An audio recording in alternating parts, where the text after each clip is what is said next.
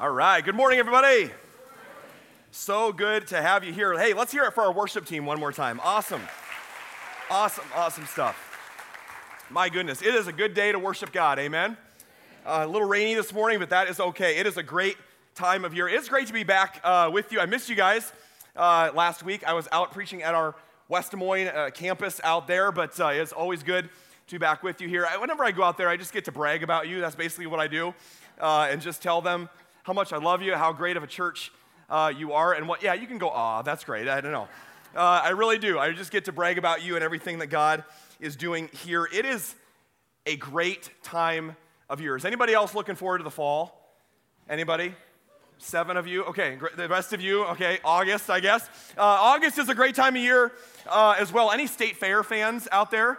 Anybody? Okay. Anybody not want to admit that they ate too much food at the state fair? We thought about putting our donut holes on a stick this morning just to keep with the, just to keep it. Now we're not going to do that. But uh, I am excited uh, about this time of year. We're kind of transitioning uh, into the fall. As you hear, lots of our classes and groups are kicking off here in a few weeks. We want to encourage you to get involved with those. But mostly, I'm excited because today at all of our campuses, excuse me, we are starting a brand new sermon series called Here We Stand. Everybody say, Here we stand. And we are going to be digging in to the not only the history, but kind of the basics and the foundations of what it means to be Lutheran. Everybody say, Yeah. yeah, we're going to be Norwegian too, I guess. I just associate those because that's who I am. But uh, we're going to be digging into that. You're going to understand the significance of those three words here uh, in a little bit. But we're going to be diving into that question what is it that puts the Lutheran in Lutheran Church of Hope? And now some of you are hearing that, and uh, if you've been around Hope for any length of time, you know this that we always say that we are a Jesus church first and we are a Lutheran church second. And yet, when you think about uh, being Lutheran, maybe some of these images come to mind. You know you're Lutheran when there's a coffee uh, line in the church budget, which there is here uh, as well. Nothing but the best. Anybody grew up with the LBW there in the middle? The, oh, yes, we got some Green Book fans up there. Uh, confirmation picture, that's me there on the end in 1946. That's my confirmation. No, it's not true. Uh, church, anybody love church potlucks? Oh man, they're so great. Yeah, put the, put the utensils in your pockets, then you, you have your hands free. That's what I learned uh, at church potlucks. But you think about those things when you think of Lutheran, but it's far more than that. Uh, some of you are thinking about maybe, you know, you grew up uh, Lutheran or Catholic and you went through confirmation or, or something like that, and all, all you think of is like this like dark, dingy basement and this boring confirmation class and a really boring pastor in a suit and green shag carpet uh, in the basement of the church, and that's what comes to mind. And you're like, oh man, I, I what 10 weeks on being Lutheran? What, what are you gonna talk about? I am I'm really excited to tell you. Speaking of Ryan and our student ministry program, Power Life here, our confirmation program, is not boring. Uh, number one, Ryan is not boring, as you saw, and number two, we don't have a basement, so it's not going to be that way. Uh, we have a loft, uh, but the students are going to have uh, a great time. But what I want you to understand about uh, being Lutheran is that it's not something we want to shove under the rug and just say, ah, you know, people don't really care about denominations these days and things like that. We are proud of our history, we're proud of our heritage, and there's a reason that we're Lutheran because it grounds us in the Word of God, it grounds us in mission, it informs our teaching uh, and our preaching, and uh, whatever it is, regardless of your background, this is for you. And one of the things that's great about Lutheran Church of Hope is that a lot of you are not Lutheran. And that's great. Some of you are the, the biggest group of people at Lutheran Church of Hope at all of our campuses have no church affiliation, uh, no history whatsoever. And that's great. Some of you do. Some of you grew up Lutheran. That's awesome. But that is not the majority here. And that is great. So turn to your neighbor right now and say, You belong here. Just tell them that right now. Just tell them you belong. It's a good place to be. And what we're going to discover uh, is that some of you are thinking, man, I can't wait. We're going to we're going to make jello with chunks of pears in it, and we're going to have hot dish, and we're going to have a hymn sing out of the LBW, and it's going to be, well, maybe we'll do some of that. We are going to have a potluck here uh, in a few months or so, but that's not what makes us Lutheran. I think what you're going to come to find is that what makes us Lutheran, what it means to be Lutheran, is to be people that have been radically transformed by God's grace and, and let it all the way in and let it sink all the way in. And so today, as we dig into this, I'm not going to start with some dry, boring theology or anything like that. I want to tell you a story. I want to tell you a story about a little boy. A long time ago, a little boy grew up in a small town in Germany. And he was the son of a coal miner. And they didn't have a lot going for them, obviously. And so his mom and his dad had these aspirations that one day that he would uh, get educated and that he would be able to find a job and surpass where they were and were. And religion was certainly a part of his life but it was just kind of what you did. It was a tradition. There wasn't really a personal connection there with god kind of a set of religious duties to uphold. Well he quickly became this little boy quickly became fascinated with, with learning and with school. And as he grew up in high school and college he, he learned latin he learned greek he learned hebrew and eventually he earned a law degree. So he was on this course to be a, a, law professor to be an attorney which was great except it didn't satisfy his soul. And many of you have come to this point in your life as well, maybe a, you know, quarter life crisis or a midlife crisis or whatever you're doing, and this young man had a crisis and it went through his head. There's got to be more to life than this. There's got to be more than what I'm experiencing. I, yes, I, I'm smart, I'm educated, I have all these degrees, I know all these languages, but it doesn't fill me up inside. And so God answered that prayer in kind of a Saul to Paul sort of conversion way. He's walking along the road one day and God knocks him down and he heard very, very clearly that God was calling him into ministry. God was calling him into the priesthood. And so he goes to seminary and during his first couple years of seminary, he gets this assignment that he needs to write a paper, a statement to answer the question, how is it that we please God? How is it that we are good enough before a holy and righteous God? How, how are you enough? And this fit right in because this question had haunted him most of his life, and he wrestled with and he struggled with this. There is this person that I want to be. There's this man that God has called me to be, but no matter how hard I try, I keep messing up. It's, it's like, it's like I, take two steps forward, or t- I take a step forward and I take two steps back. I keep messing up. I can't be who God wants me to be. It feels like I'll never be enough. In a visual sense, it was like this. Some of you a couple weeks ago were here and you know that I did, I had a balance beam up here. And so today I thought I would um, one up that and do the pole vault. No, I'm just kidding. Not going to do that. Luther's big struggle was how are you good enough? Actually, I might try that. I'm going to get a running start. No, I'm not going to do that. His big struggle was how do you get up there? If that's God's standard, how do you how do you get up there? How are you good enough? How do you climb that ladder to earn salvation. And we, we know this that, that God's standard is way higher. Some of you are like, I could probably climb the pole and, and reach that. God's standard is higher than that pole. God's standard is through the roof and through the galaxies. None of us are good enough to stand. When we put ourselves up against a, the standard of a holy and righteous God, we're never going to measure up.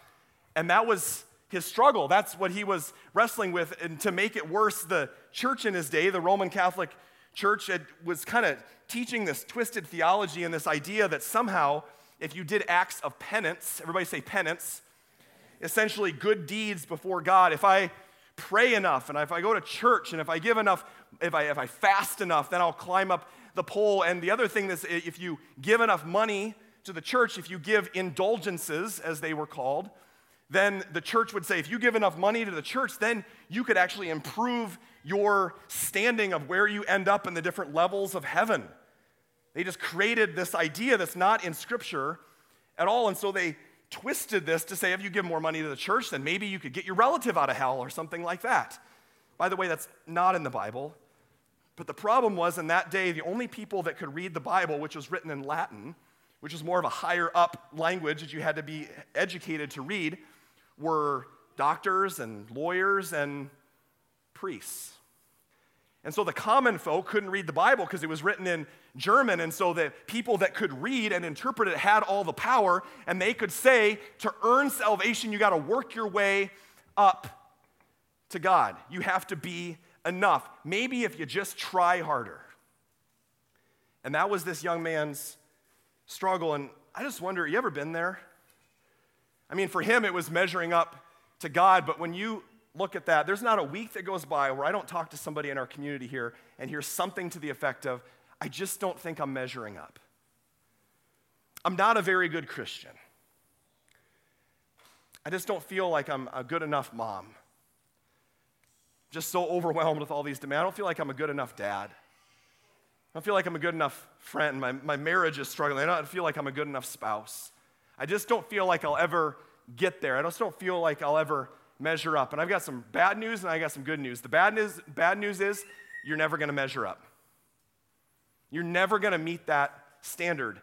The good news is there's the gospel, which is very different. And if you've ever felt that way, like, man, I just keep trying harder, I don't feel like I'm ever going to be enough, then you're going to fit right in here at this Lutheran church because this young man I'm talking about is none other than the founder of the Lutheran movement, Martin Luther himself. And there he is. He's had one too many corn dogs at the state fair. He's like, I don't know what it is with these old pictures. They didn't smile, but I call that Luther's not amused picture. Uh, uh, but he did have a personality, believe it or not. And so there he is, and he's struggling with this. And it turns out that his biggest struggle might be our biggest struggle, and that's receiving for ourselves God's grace that says you can't earn something that you already have. And that's God's love. That no matter who you are or what you've done today, you are enough.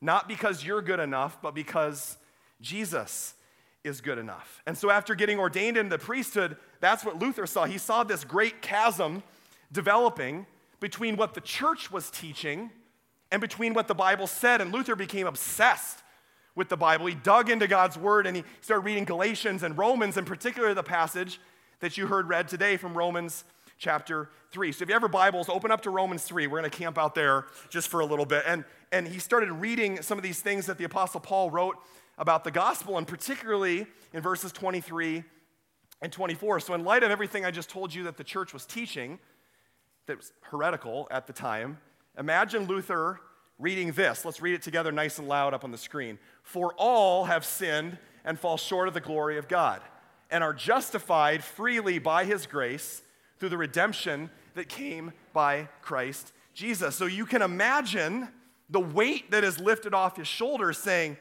oh, wait a minute. I, I, I can stop trying to climb, climb up the ladder and, and get to God because the beauty of the gospel of Christianity against every other religion in the world that's saying, try harder or worse yet, be God and try to get to God. The story of the gospel that Luther discovers, that sets him free, that sparks the entire Reformation, is because of what Jesus has done on the cross. There is no pull. And when we just like in baptism, when we die with Christ and rise again, if you are in Jesus Christ today, if you are a follower of Jesus, this is true for you. There is no pull. And you can stop trying harder. Wake up, guys. There you go.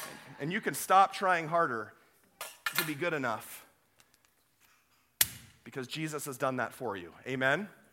That's the gospel and we lay those things down at the cross and say, Jesus, I am desperate for you. And that's why it's not, here's a boost grace. That's why it's amazing grace. Because we don't deserve it, and yet we receive that because of what Jesus has done on the cross. I am enough. And Luther discovered that because he went back to God's word. And it, because of that, in those days, Luther's passion became translating the Bible and getting it into the hands of the common people. And that's why we are so passionate about you bringing your Bible to church. It's not just because I'm a pastor, hey, you should bring your Bible carrier or whatever. People in Luther's day would have done anything to read Romans chapter 3. And yet we say, oh, shoot, I forgot my Bible. I, the pastor will just read it. That's fine. Oh, man, you guys, the Bible changes us. And when we dig into God's word, things change. The Reformation happened because Luther dug into God's word. I was thinking about that this week and I couldn't help but be reminded of this story. Some of you may have heard this uh, before. My brother and I, there we are. Um, look at those guys. I'm on the left over here. I think this like I was like three or four, and my brother is a couple years uh, older. But we love to play in the mud. Anybody else's kids just love to get dirty? Like, kids just that comes naturally. So it, like it was a rainy day, kind of like it was today, and it was just muddy in the backyard, and we were playing out there. Now we were pastors' kids, and so we got all these things running through our heads because we spend a lot of time at church. My mom comes out and she sees us like that, just dumping mud over each other's heads and stuff like that. She comes out and my mom goes, Boys, what are you doing? And as good pastor's kids, uh, my brother looks back, he's covered in mud, he's got a shovel full of dirt. He looks back at my mom and goes, Mom, we're digging into the Word of God. Look at those guys. I tell you that to tell you this. The entire face of Christianity changed in the year 1517 because a monk from Germany dug into the Word of God. And it changed everything. Because he looked at what was happening in the world around him and he held it up to God's Word and said, That's not right. And my challenge to you this morning where is your faith based on? Is it based primarily on the popular opinions of the day, what everybody else is saying online? Or is it based on God's word? Dig into the word of God. Be passionate about the Bible because it changes things. It changes things. And the Lutheran movement started because he dug into God's word. And so in October of 1517, Luther looked at the church that he loved and said, That's not right. And he marched up to the door of the church in Wittenberg, Germany, of his church. And people would often do this. They would bring a, they, it was like a, an old school suggestion box, and they would bring like a parchment of paper and they would, you know, write down one or two things that they had comments on. Luther went to the door with a giant hammer and a giant scroll that went like that down to the wall and nailed 95 theses to the door of the church in Germany as a priest within the church critiquing his own church. Not just to complain, but because I love the church Luther never wanted to start a new denomination. He simply wanted to reform the Roman Catholic Church at the time. And certainly, if one of your own priests is doing this, it's going to get the attention of the cardinals and the bishops and things like that. And so they drag Luther in because he's teaching this. Uh, he was a professor as well of religion at the seminary. He's teaching this to all these aspiring priests and pastors. Like, we got to put an end to this. Because if you're in control and you have power and somebody is trying to usurp your power, you're going to drag him in front of the court and say, you must take this back. Stop teaching these things. And in that moment, Luther has a decision to make. Am I going to preach that message of the gospel, or am I going to preach this message that somehow we've got to earn God's love and be good enough? And in that moment, his response to their question changed the face of Christianity forever. Let's take a look. Here I stand. Three words that changed Christianity forever. You have to understand in that moment, what Luther was saying was scandalous. This was going against the very powers that ran the country. The government and the church were side by side. So this is like going before the high council.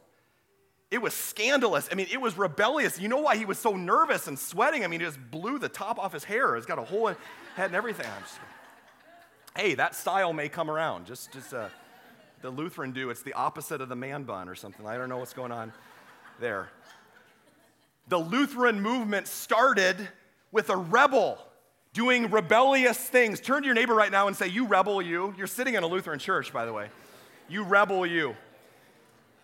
And so, obviously, from there, Luther was kicked out of the church, but he continued to write and inspire other leaders. And because of that, it spurred on what is happening now that we are Protestants. It spurred on the Protestant Reformation. So not only the Lutheran Church, but all these other church bodies kind of spun off of the Catholic Church. And so there's kind of these two major branches to the Christian tree, if you will. We're all Christian, we're all rooted in Christ, but there's kind of the Catholic Church and the Orthodox Church. But this new branch of Protestantism started, and it's traced back to that moment when Luther nailed those theses in 1517. And 500 years from 1517 is 2017. And that's why we're doing this sermon series because this year is the 500th anniversary of the Ref. Yeah, you can clap for that. Absolutely. You bet. so, Lutherans, including us all over the world, we're going to party like it's 1517. That's what we're going to do. Uh, and that's why we're doing this sermon series. And so, Luther was a rebel, but he was a rebel with a cause. And I just wonder, and I want to ask you this morning what sort of things keep you up at night? What are the things that grip you that when you look at the world, you say, that's not okay? I have to do something about that. For Luther, it was the scandal in the church, and it was people that were missing the good news of the gospel that you are good enough. That was his thing. What's your thing? What's your thing? That when you look at the world, you say, I got to do something about that. There's this holy discontent that rises up in you. If, if you haven't found that, I would encourage you to dig into the Word of God because it does that. It changes you. When the word of God goes out, it does not return void.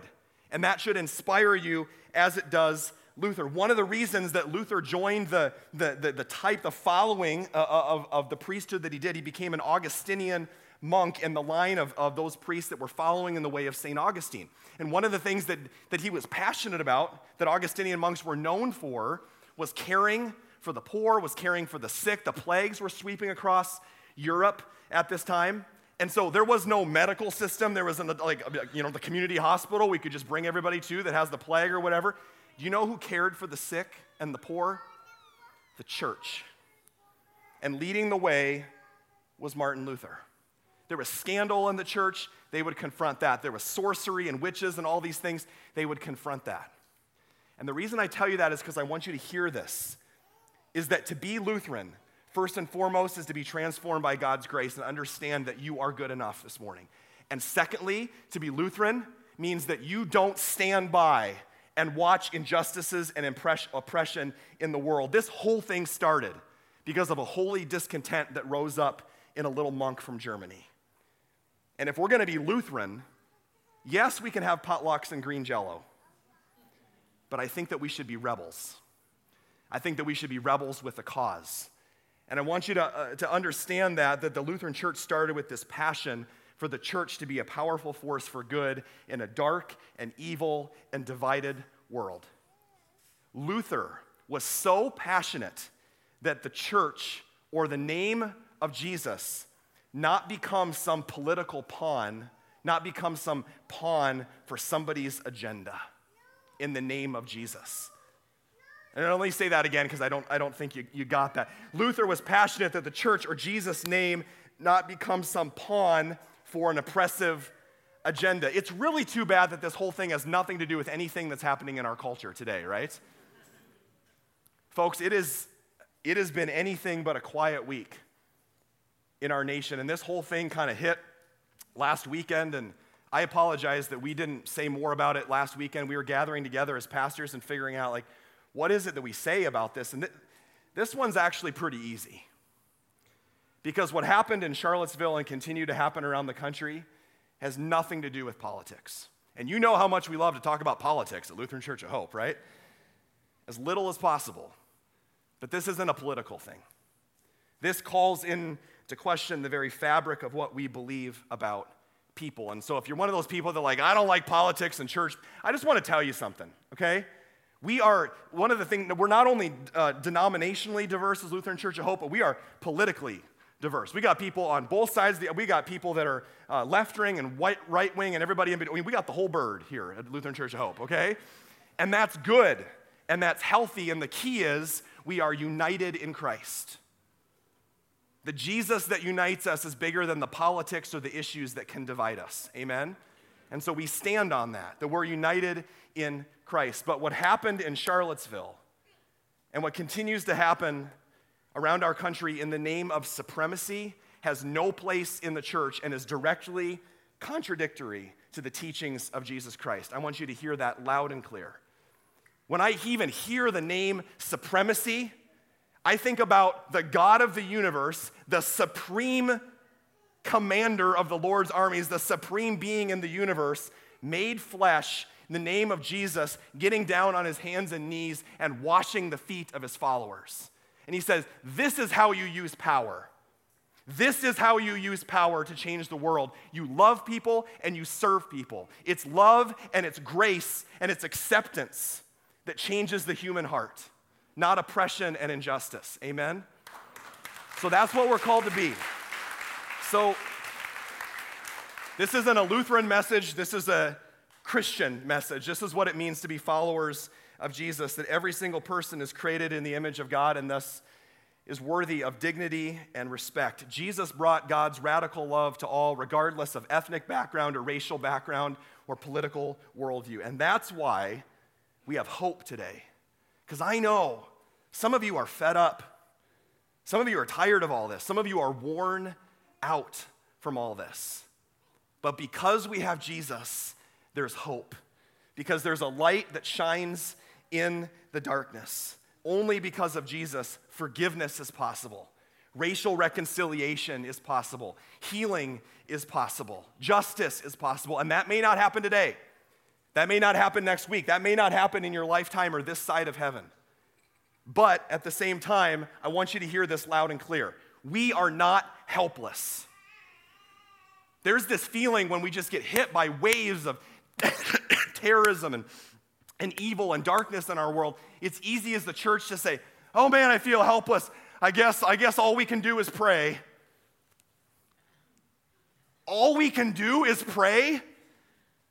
We have the, the, the greatest victory in, in, in human history that Jesus has defeated sin, death, and the power of hell and every single evil or demonic force that could ever come against us. We are not helpless. We have the victory. There may be a battle going on, but Jesus has won the war. Amen? So we are not helpless in this. And so, as the church, we don't stay silent, we don't stay passive.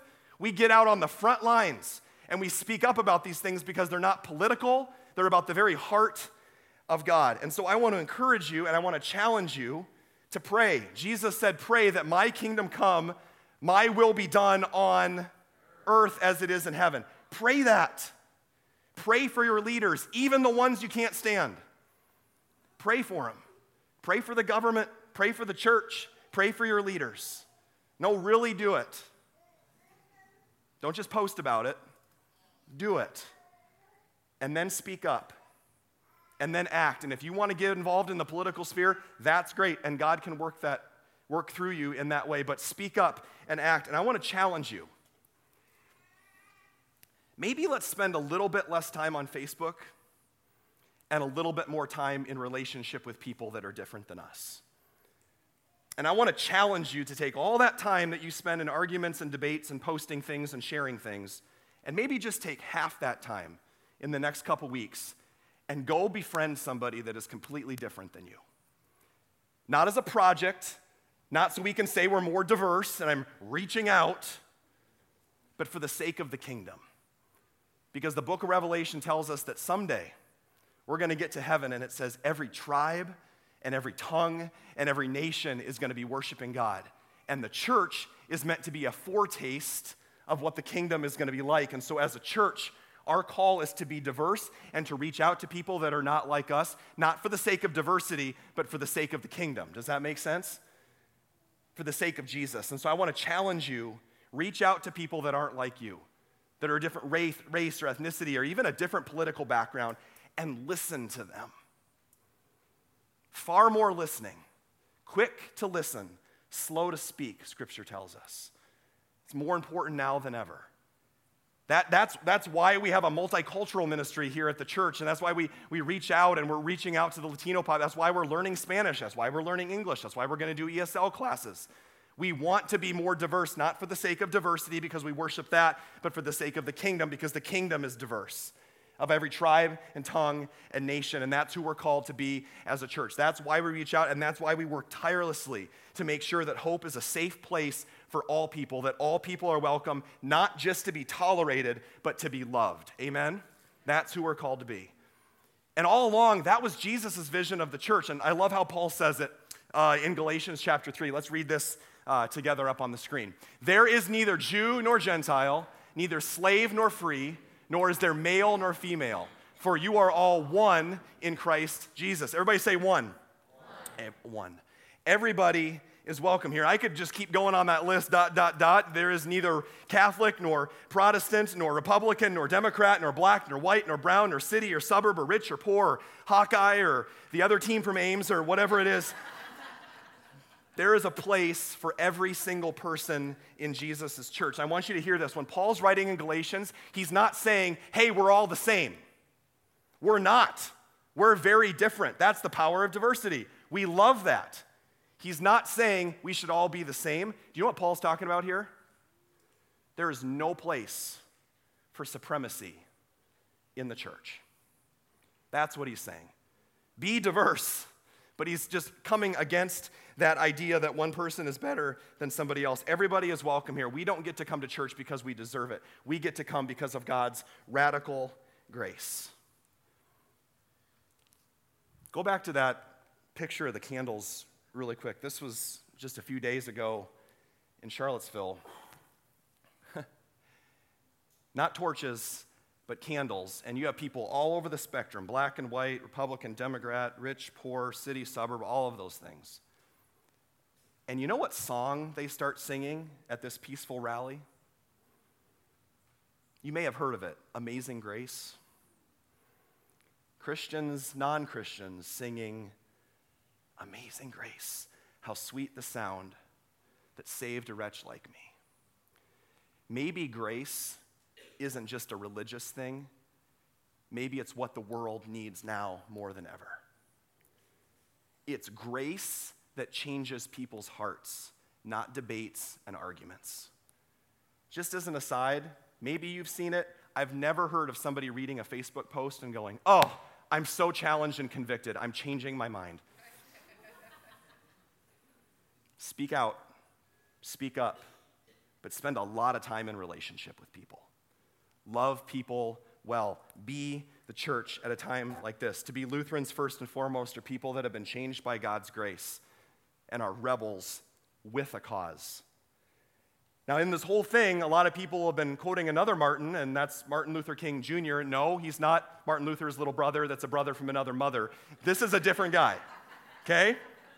Martin Luther King Jr., very similar to Martin Luther, was very passionate about the issues of his day. And some of you are like, oh, I'm gonna quote MLK Jr. because he's got all these good quotes, and I'm gonna post that because he was really big on ra- racial reconciliation.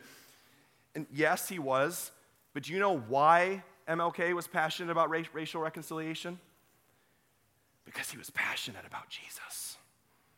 Because he was a preacher man. He was passionate about the church. And because he was passionate about Jesus and God's word, that drove him to see that racial reconciliation was something that he wanted to fight for. There's a lot of famous quotes out there. This one doesn't get quoted so often. Going throw it up on the screen. And it's a little bit more. I'll read a little bit beyond it. MLK writes this in jail. There was a time when the church was powerful, in the time when early Christians rejoiced at being deemed worthy to suffer for what they believed. In those days, the church was not merely a thermometer that recorded the ideas and principles of popular opinion, it was a thermostat that transformed the norms of society. And then he goes on, listen to this. If today's church does not recapture the sacrificial spirit of the early church, it will lose its authenticity, forfeit the loyalty of millions, and be dismissed as an irrelevant social club with no meaning. That was written over 50 years ago. And you know what? Martin Luther could have written the same thing in 1500. They were passionate about the same thing. Translation The church is at its best when it's on the front lines, leading the way, setting the tone, not blending in, and not cowering in fear when it seems like evil is winning. Let's act like we have the victory. Let's pray like we have the victory. Let's be the church like we have the victory and set the tone and be on the front lines and be laser focused, not letting our mission be hijacked by some agenda or people take Jesus' name and put it on the face of white supremacy. Let's not let that be hijacked and stay laser focused on the primary mission of the church, which is to reach out to the world around us and share the life changing, everlasting love of Jesus Christ. Amen? That's our call as the church. It's God's grace, it's His love that changes people. Now, I was thinking about this story this week, and I was thinking about this film uh, that came out uh, a couple years ago called 42. is about the story of Jackie Robinson. Everybody, anybody heard of Jackie Robinson? Okay, three of you. So there's this game called baseball, right? Okay, okay. How many people have heard of Jackie Robinson? Come, okay, there we go. See, there you are. Wake up, everybody. Uh, and this film came out. I was thinking this week and looking and thinking about the story of this clip. Hmm. We have come so far as a nation, and yet we've got a lot of work to do. Hi.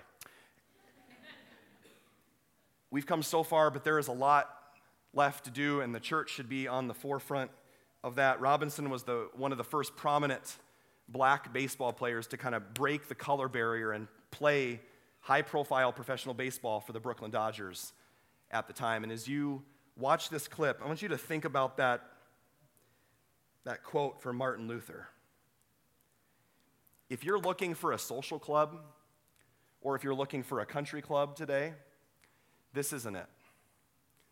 But if you're looking to get on board with a life changing mission that's laser focused on Jesus Christ, we'd love to have you. Find a local church and plug in and be the church. Don't just come to church, be the church. And it's at times like this that we are called to put our arms around those that are hurting and that are broken. Let's take a look. Maybe tomorrow we'll all wear 42. And every season in Major League Baseball since Jackie Robinson retired, one day out of the season, every player on every single Major League Baseball team wears the number 42. There's a glimpse I get in that moment, in that picture right there, of who we're called to be as a church at a time like this. To put our arms around the broken and the hurting and the lost and the oppressed and say that God's love is for you and His grace, His amazing grace, is big enough. I love what He said. My family's up there, and they need to know who I am. Heck, He could have said, Here I stand. I can do no other. And that's who we're called to be as the church. Some of you are saying, oh, it's great, John, that's history, that's a movie clip and everything, but that doesn't really happen around here. I mean, it's Des Moines. I just realized this past week, I haven't told you this, but a couple months ago, after this service, there was a gentleman that came up, and, and he was black, and I tell you that because it's a part of his story and it's important. And he walked up to me, and he did not look happy whatsoever, which normally when I get done preaching and somebody comes at me like that, I kind of duck backstage. But he came back, he came up to me, and he looked right at me and he pointed at me and said, Hey, are you the preacher man here? Sure, that's, yeah, you can call me whatever you want to call me, sir. and he looked at me and he said, Well, I've been, been coming for a while, it's checking things out a little bit. I, I want you to know, I know you're a Lutheran church, but I'm not one of those Lutherans. Is that okay? And I said, I don't know. No, I said, It's fine. And then I just said, I just looked him in the eyes and I smiled and I said, Hey, his name's Byron. I said, Byron, we are really glad that you're here. That was it. And it was like this tough exterior of this man just melted to the floor, and this wall between us just came down. A white preacher, and this man, and he started to tell me a story a little bit.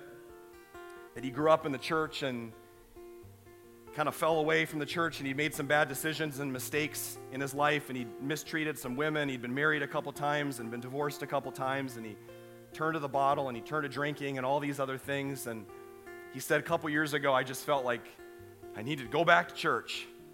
And he said, I, I tried and I went to a couple churches in a different city and I don't know if it was the color of my skin or because they found out what I'd done in my past that I just started getting the cold shoulder. And so I was like, I've given up on this. I, well, I moved to Des Moines a few months ago, he said, and I was walking down Ingersoll Avenue here and I saw this big sign up on this church. Kind of looked like a car dealership. You guys selling cars here? I'm like, well.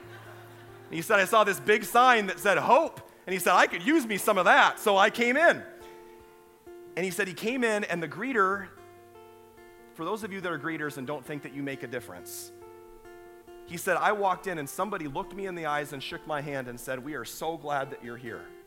He said, It just kept getting better. I went up and they have sausage and eggs. It just kept getting better. And, and somebody, I was sitting up there eating breakfast and somebody came up to me and, and they said, Can I pray for you? And I was like, What kind of place is this? And then I get to worship and all these Lutherans are giving each other high fives and worship. Like, you guys are weird. And then he looks at me and he asks me this question Hey, preacher man, Am I welcome here? And he just said what I think every single person that's ever walked through those doors wants to say and is thinking, but we all don't say it. He said, Am I welcome here? And then it occurred to me, we were having this conversation right there. And I looked up and I said, Byron, you are the reason this church exists for people outside these walls that think that they're not good enough. that think that they're not welcome. You are so welcome here. And you are stepping inside a Lutheran church, and I am so proud to say that a part of our story as Lutherans is one of people that don't have to get cleaned up in the sink before they jump in the ocean of God's grace. You can come just as you are, and you are always welcome here, no matter what you've done, or who you are, or the color of your skin.